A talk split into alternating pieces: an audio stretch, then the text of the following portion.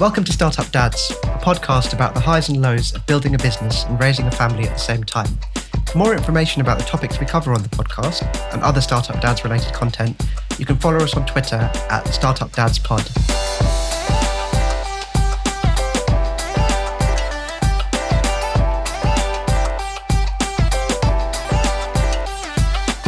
I'm Amrit, co founder of hyperexponential, a tech startup that I co founded in 2017. It's grown from a two person team working out of my kitchen to a profitable business with several large clients and more than 20 team members across London and Europe. I'm also dad to Evie, my first child, who was born last December. And I'm Joe. I'm dad to Esme, Lila, and Nancy, who are 10, 8, and 5. I've been working on startups, in startups, or with startups virtually my whole career, which is about 20 years now. For our first episode, we're going to focus on the startup bit of Startup Dads and talk about making the first step on the journey to running your own business, getting started. It can be daunting jumping into the unknown, and the first step is the biggest. So, Joe, how did it happen for you? I have never really had a proper job. And in fact, the first job I ever had was for something that, with retrospect, we'd say was a startup. This is back in the early 2000s when um, startups were not such a thing. I think people's perception of what a startup is was very different then. It was just a really badly organized business that was looking at how best to harness some of the opportunities that the, the nascent internet was providing. Having worked for sort of a couple of, of very nascent, very badly organized companies, um, I decided that what the world really needed was me to start my own uh, very badly organized company.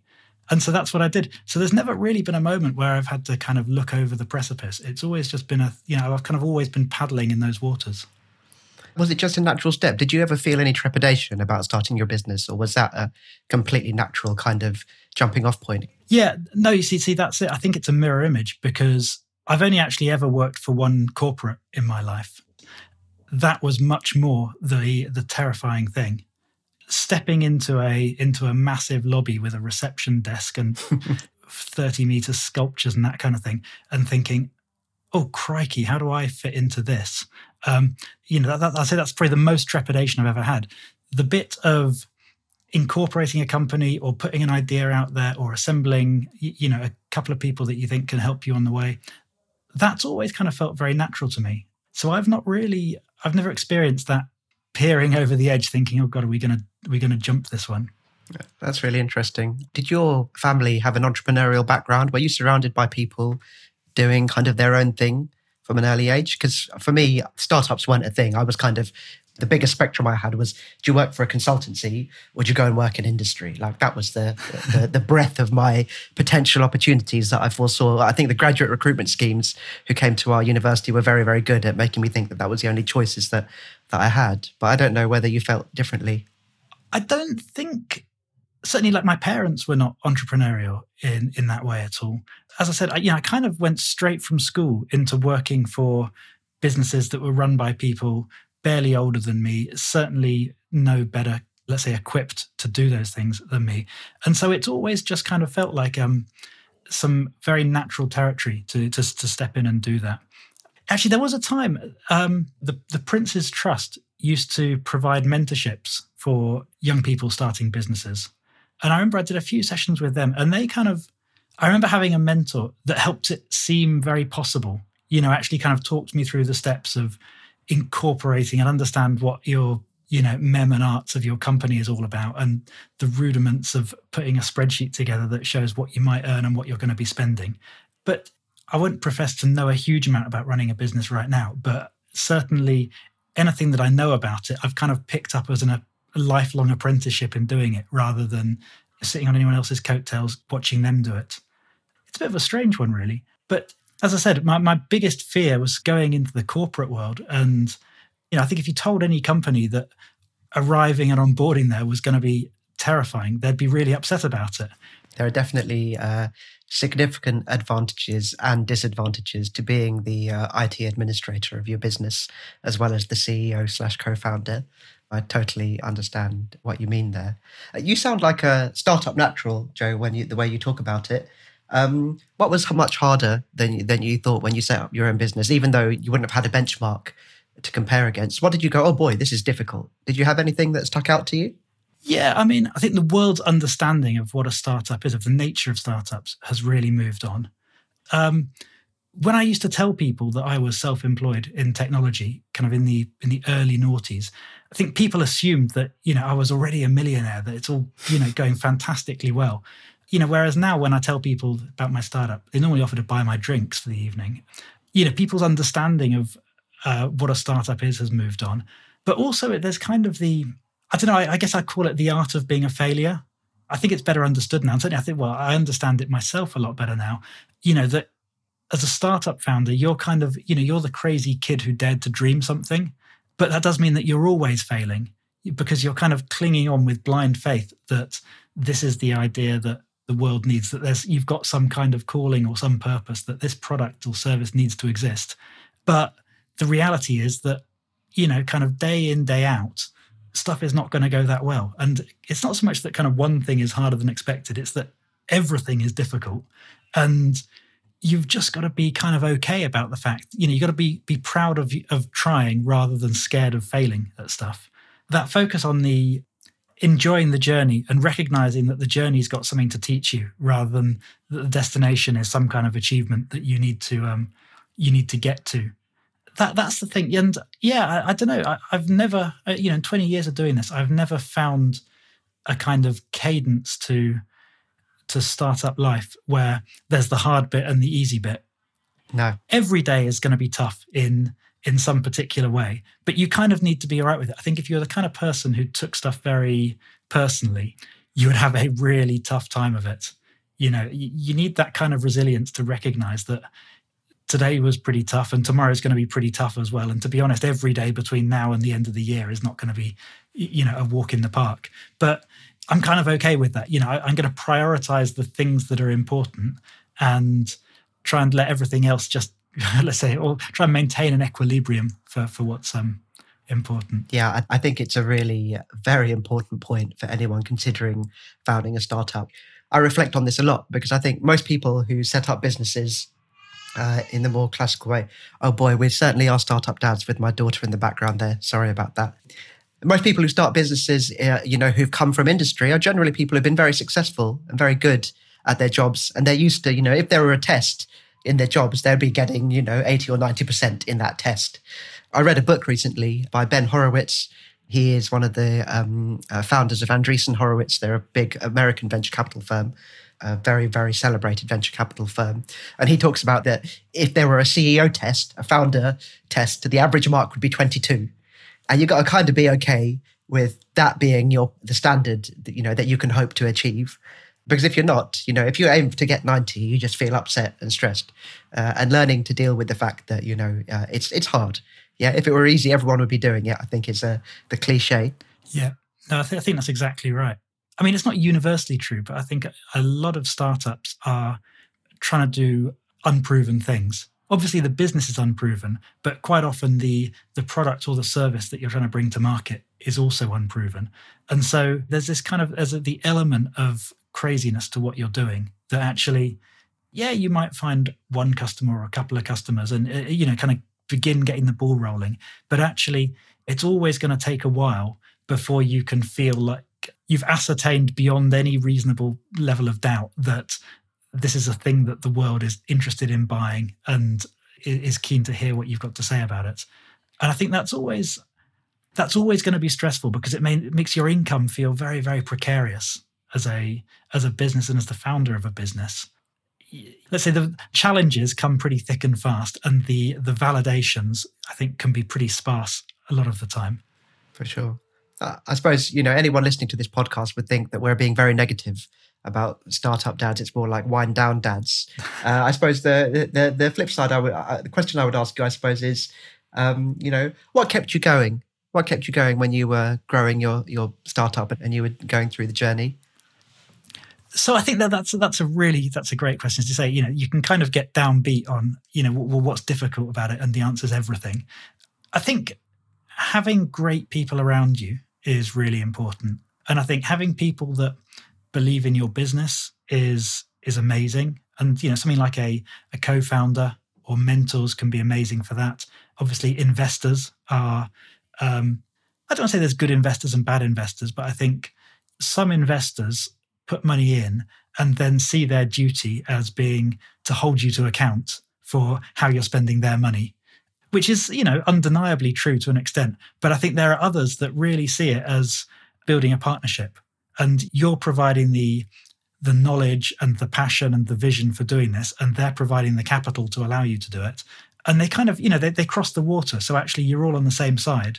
And i've had some really positive experiences with very encouraging angel investors that have just been um, certainly not too sloppy in what their expectations are for how their their money gets treated. But once they've made the decision to come in and back you have really been incredibly supportive almost at times where where i've kind of thought oh god you know is this is this going to work? You, you, know has this all just been some kind of mad flight of fancy? And actually you know it it's been the angels that have said come on you know actually this is this is fine all we've got to do is fix this thing and either you know change the projections a little bit or raise a little bit more money or make the business a little bit more investable one way or another and i think that that can be really really helpful so yeah for, for me it's really about having the kinds of people around you that can um that can pick you up when when you're on the floor a little bit. Yeah, it, it, it's definitely true. It matters much more uh, in a startup mindset, though. Um, in a startup business, though, if we take it back to the fact that you you know the average score on the test is 22, and you go, God, I only got 22. It's nice to have a co-founder or your wife or your friends or your team to go. You know what? 22 is it's pretty good. You know, in the grand scheme of things, most people don't even try to take the test, so don't feel so bad about it. Yeah, no, that, that's it. That, I think that's exactly right. Maybe that's something that comes with maturity a little bit. I think back in the in the really early days of doing this, you'd only need one difficult phone call or one bad meeting. I, you know, I remember feeling just terrible about things. It's like, oh God, I don't know what I'm doing. You know, I've really messed this up. And I think you kind of learn to have a little bit more self belief over time. And you're like, well, you know, it's completely normal. You, you have one crappy phone call, and of course you you're on the floor. That's that's that's the nature of a crappy phone call. But if you don't need that much more perspective to be like, well, uh, you know, that's, that's okay. I'm not going to be here forever. Let's just sort that out and um and get on with things. And then equally, you get these highs where when you start seeing your business working properly, and this is funny for me because I'm I love the product building side of things, but actually shipping a product is not the bit that really kind of ticks my boxes. It's exciting, but it's a pretty shipping a product is pretty academic before you've actually got anyone who wants to use it. Whereas the first couple of weeks where you've got people really kind of trying things out and participating and letting you know what what doesn't work and asking you lots of questions, you know, that that bit is just really, really nice. For sure. Thinking about the early stages of a business and the bonds that you create with the people. I, I, think about them as kind of three key groups of people that in a startup, I think you feel uniquely connected to all three of them simultaneously. You've got your team, you've got your investors, and you've got your very early clients. But the kind of camaraderie you feel with your team in the kind of early stages. Uh, yeah, I remember at HX, kind of the pre-launch period. You know, it was pretty brutal. The run up to our product launch.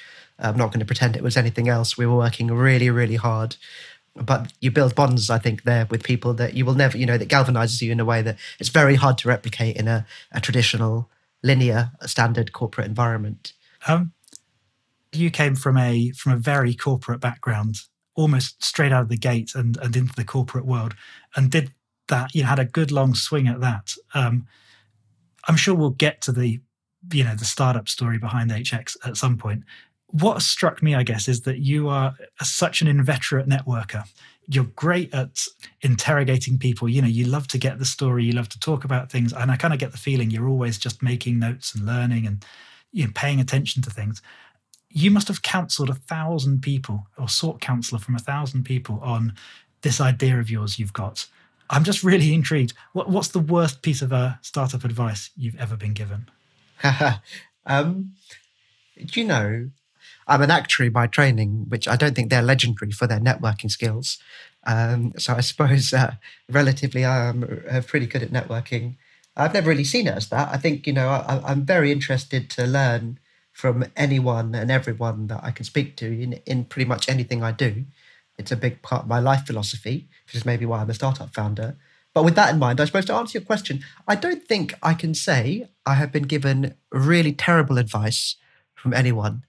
The one thing I would say is that when I was setting up HX, you know, when I told people that I wanted to do it, because again, it took me a little bit longer to, to, to take the leap, but I sought a lot of counsel. You're absolutely right. I, I did find myself, I got very extreme views on what I should do when I told people that I wanted to quit my very cushy job.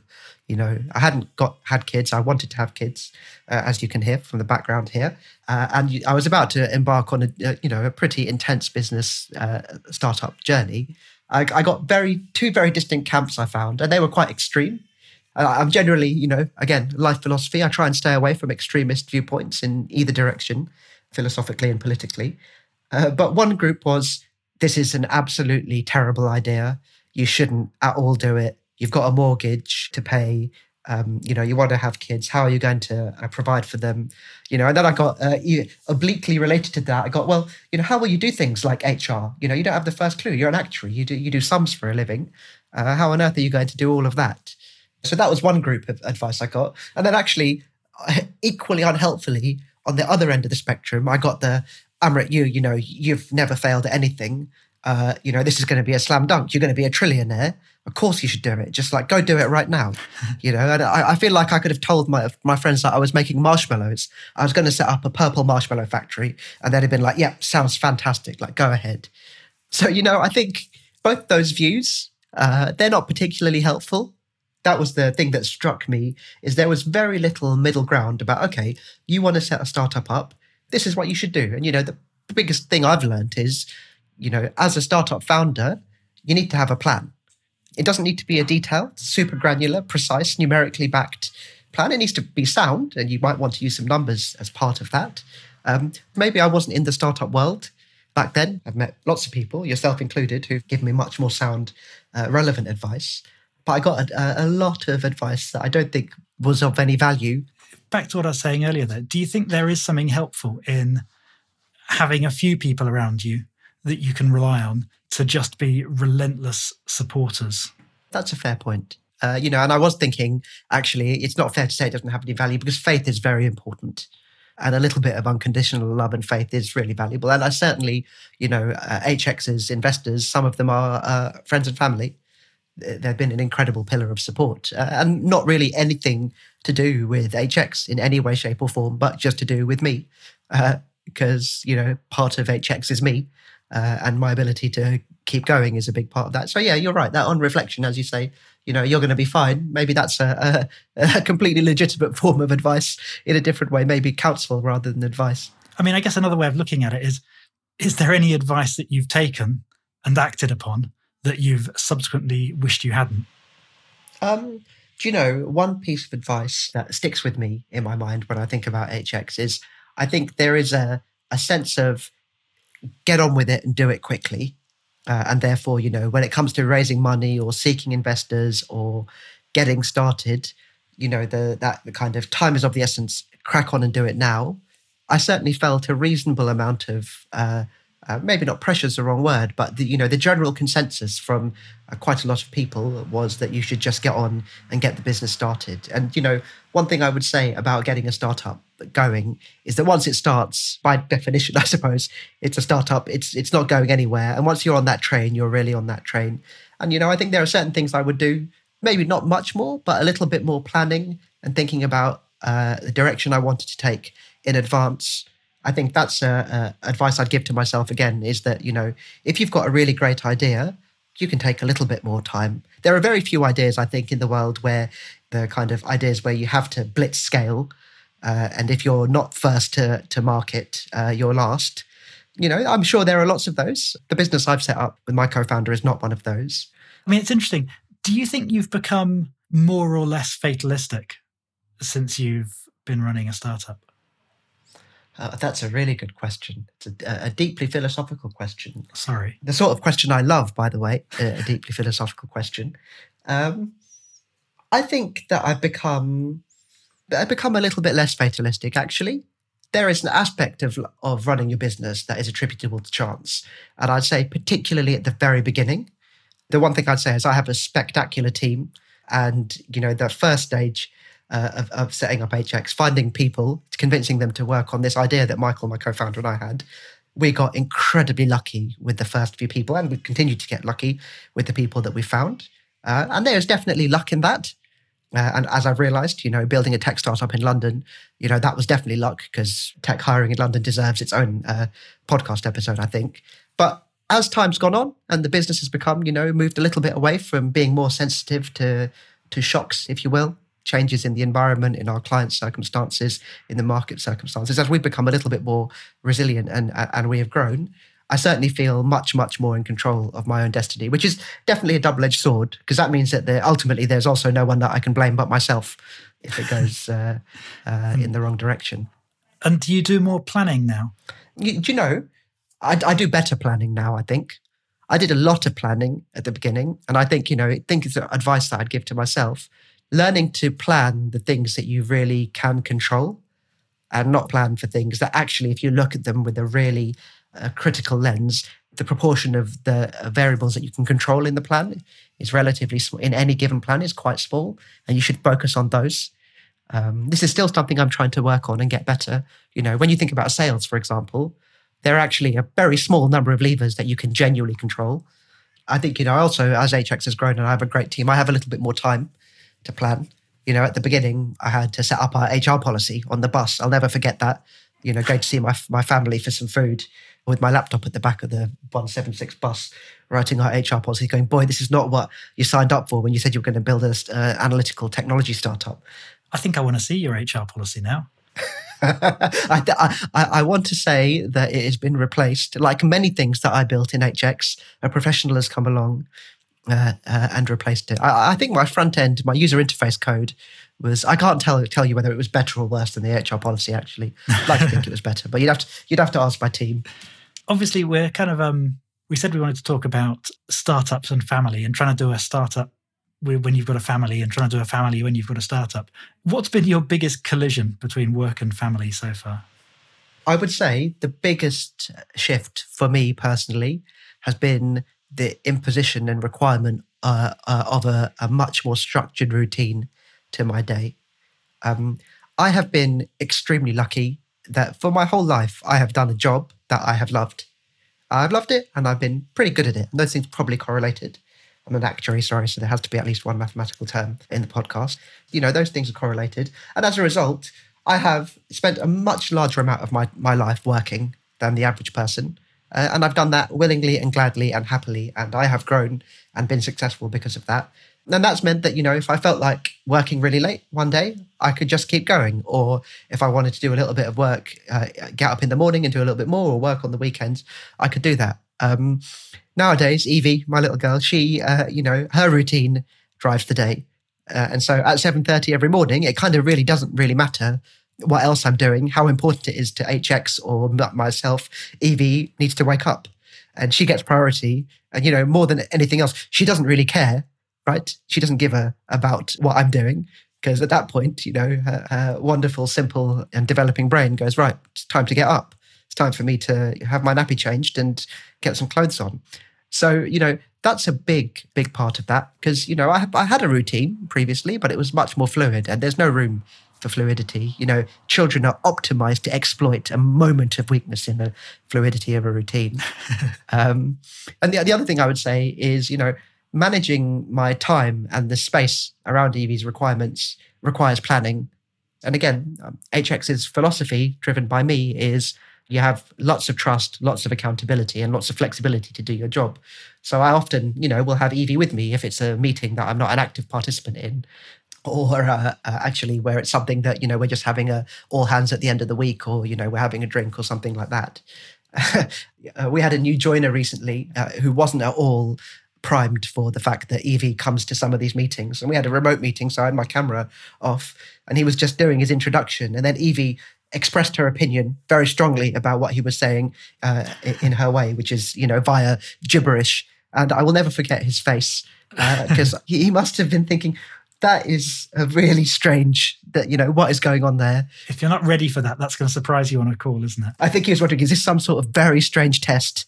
You know i'm doing my morning stand up and now someone is making very peculiar noises. So you know there are there are I wouldn't necessarily call it collisions, but it certainly requires uh, being able to manage your time uh, and your space is a, a, much bigger challenge, as you can tell, given that Evie has been having her midday post nap cry slash scream uh, in the background. Uh, but it's all doable. It's all doable. Do you think you spend less time working now than you used to? Like, are you are you more rigorous at protecting your free time? Definitely, definitely. I mean, again, I'm very very lucky. You know, Sarah, my wife, is incredibly accommodating. Uh, you know, we we always joke. She knew what she was getting herself in for when she married me. In that, you know, I, my job and my work is a big part of my passion and what I like doing. And Sarah's always been very, very flexible about accommodating. You know, before Evie was born, the ebbs and flows of startup life. But you know, we have different priorities now. And I certainly work less. You know, uh, um, HX's culture uh, allows me to work very hard while having Evie and not begrudge it.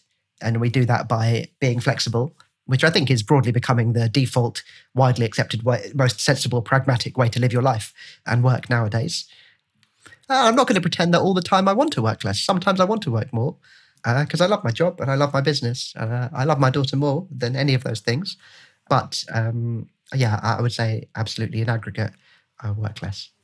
Have you found yourself sat at the kitchen table at three in the morning, you know, warming up a bottle at the same time as trying to get a couple of emails out?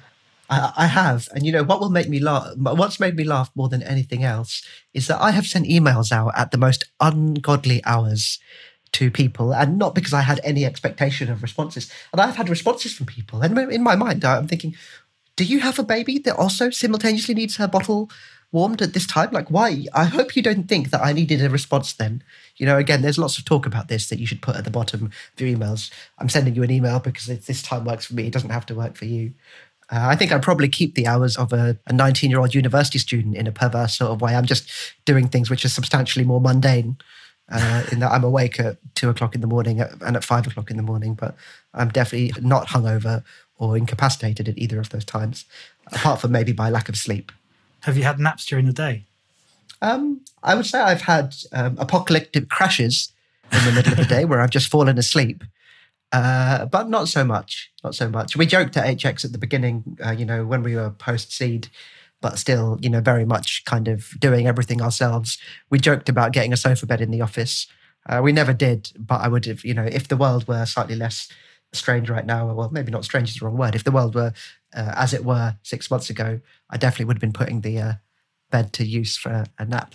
Uh, you see, I, I've always felt that a snooze after lunch is like the last workplace taboo it's um, unless you're in Spain, in which case I think it's de rigueur. it's funny you say that. My co-founder uh, Michael, he, he, he's a big fan of a nap, a power nap, and he was saying one of the biggest things he was looking forward to about being a co-founder is that he could totally normalize the postprandial dip. I'm totally fine with it. Uh, I, am sure uh, it's going to happen at some point when I'm back in the office. talking of taking afternoon naps on the sofa, let's move on to talk about some of the hardest working people we know with our regular segment, Startup Shoutouts, where we shine a little bit of light on some of the organizations that we really respect working in this space. Startup Shoutouts. Amrit, do you want to tell me your um your startup shoutout? Sure thing. So I am a massively enthusiastic amateur computer programmer. As I said uh, previously, we have professionals who actually build the, the software that HX has made. But one of the things I like to do is learn new and interesting programming languages in the, the microseconds of spare time that I have. And I found a startup that makes it really, really easy uh, for you to do this by writing code within your web browser. Learning to code, learning to write code is a challenge unto itself, but nowadays actually involves installing a lot of tooling and kit before you write any code. I found recently a startup called Replit, R-E-P-L.it. Um, we can link to it uh, in the show notes. And Replit have built a in-browser development environment. IDE is what it's called, integrated development environment, which allows you to write code uh, in loads and loads of different languages, basically without any setup. So it massively lowers the barriers to entry for uh, a beginner uh, programmer who wants to pick up and try something new. I've been playing with it. I've really enjoyed using it. It has worked on my iPad in a, a, remarkable way. So I've been able to practice a little bit of programming on my tablet as much as needing a uh, without needing a full on setup. And I've just been generally very impressed with it. It's been easy to use. It's got a nice development experience. Their user interface is great, and I really like it. So shout out to Replit. See, I think I'm enough of a geek that I need to give that a go. It sounds great. Um, so I wanted to shout out to some friends of mine uh, that run a company called Not Lost, and it's at notlost.co. They came at the startup world with this idea that planet Earth needed a better solution to lost and found, and that universally losing stuff is just such a miserable experience, and trying to get it back very rarely improves that experience. So they set about designing what the perfect lost and found experience should look like did a ton of work with venue operators, transport operators, local authorities, you name it, figuring out how they could how they could they could make this work. I did some of the kind of technical discovery work with them, and they were just up for everything. You know, it's just brilliant. So there's natural language programming with um, a chatbot, so you can just explain what the problem is without needing to tie up customer service people to file your your lost report. They've got image recognition so that if people take a picture of what they've found, it will categorize it and match it. They've got like weighted algorithms so that if the description of what's been lost does not quite match what's been found, it will arrive at a, a probability score of likelihood of this thing. You know, so it's really kind of proper nerdy stuff going on, but just really well put together. Great product, very, very tightly bound to usability. They've been absolutely flying for a little while now. It's one of the least glamorous industries I think I've I could name, but they've done really well. I think if you if you lose your phone at a gig at the O2, leave your coat on Eurostar, then their software will, will help you find it. And I just love the way that they've uh, brought so much 21st century thinking to a really old and and let's say fairly boring problem. It's just been great to see. Love those guys. I love those startup ideas where, you know, as soon as you hear it, you think that is just a great idea and you never would have thought about it until someone brings it up. So, best of luck to them. I think that takes us to the end of episode one, the inaugural episode of Startup Dads. I had a lot of fun doing that. I think Evie, despite her her screams, also had a lot of fun. Miraculously, my kids have been out of the room for 50 minutes straight through, uh, which is actually deeply concerning all by itself now I just got my head full of terrifying thoughts about what they're up to. On that note, we should probably wrap it up there then. I'll see you next week.